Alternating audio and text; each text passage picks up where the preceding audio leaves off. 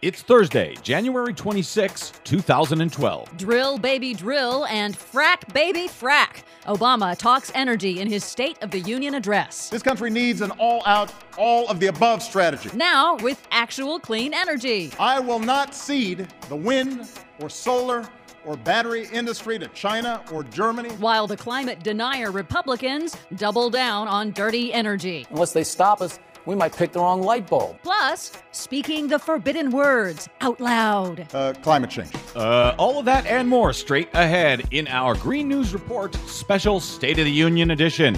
From BradBlog.com, I'm Brad Friedman. And I'm Desi Doyen. Stand by for six minutes of independent green news, politics, analysis, and snarky comment. President, look at me, I'm the president.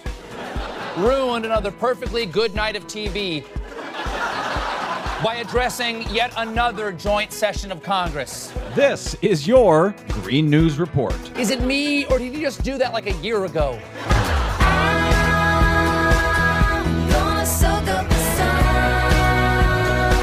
Okay, Des, before we get to our State of the Union edition, we have been remiss in welcoming aboard some of our new affiliate partners, including Turn Up the Night with Kenny Pick and Talking Left, both on the radioornot.com network.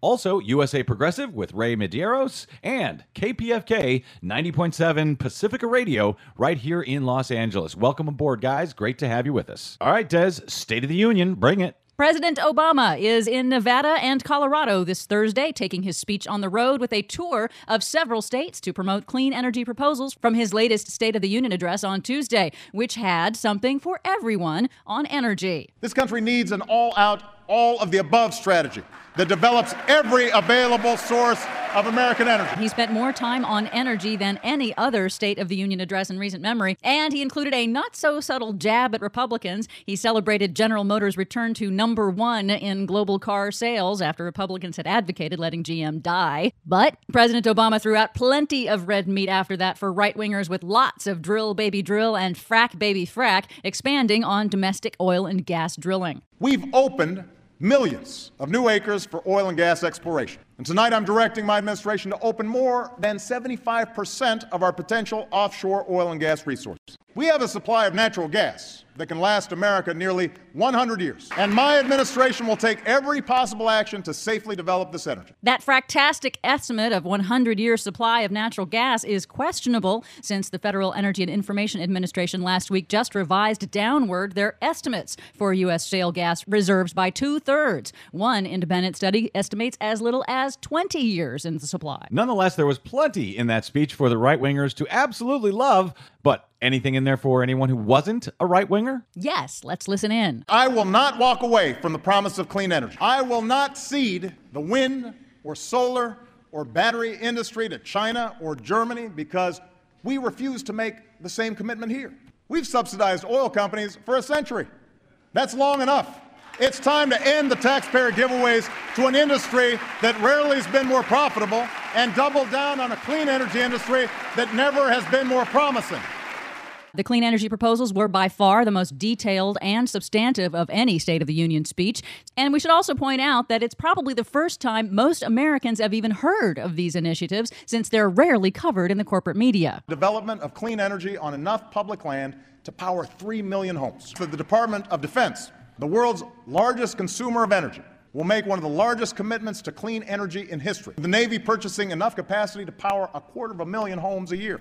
And he even snuck in this for the first time in a long time. He said the forbidden words out loud. The differences in this chamber may be too deep right now to pass a comprehensive plan to fight uh, climate change.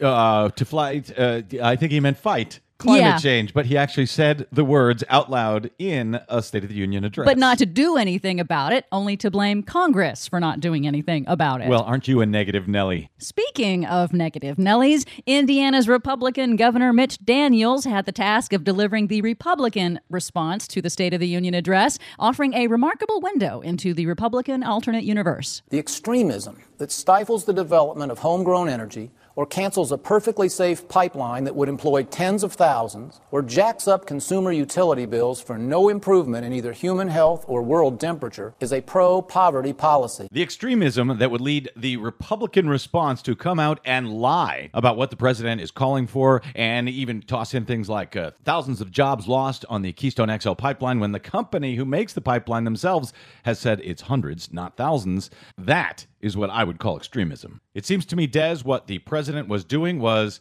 making an appeal to everyone on the right and everyone on the non right. The gamble is that everyone is going to either love him or everyone is going to hate him. Seeing as how a new poll released by CBS finds an extraordinary 91% of Americans approve of the proposals in the State of the Union address given by the president, means that, well, maybe he made the right gamble after all.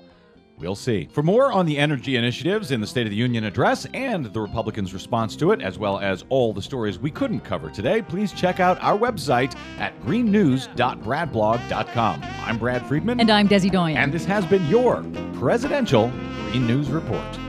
Bet on the blue.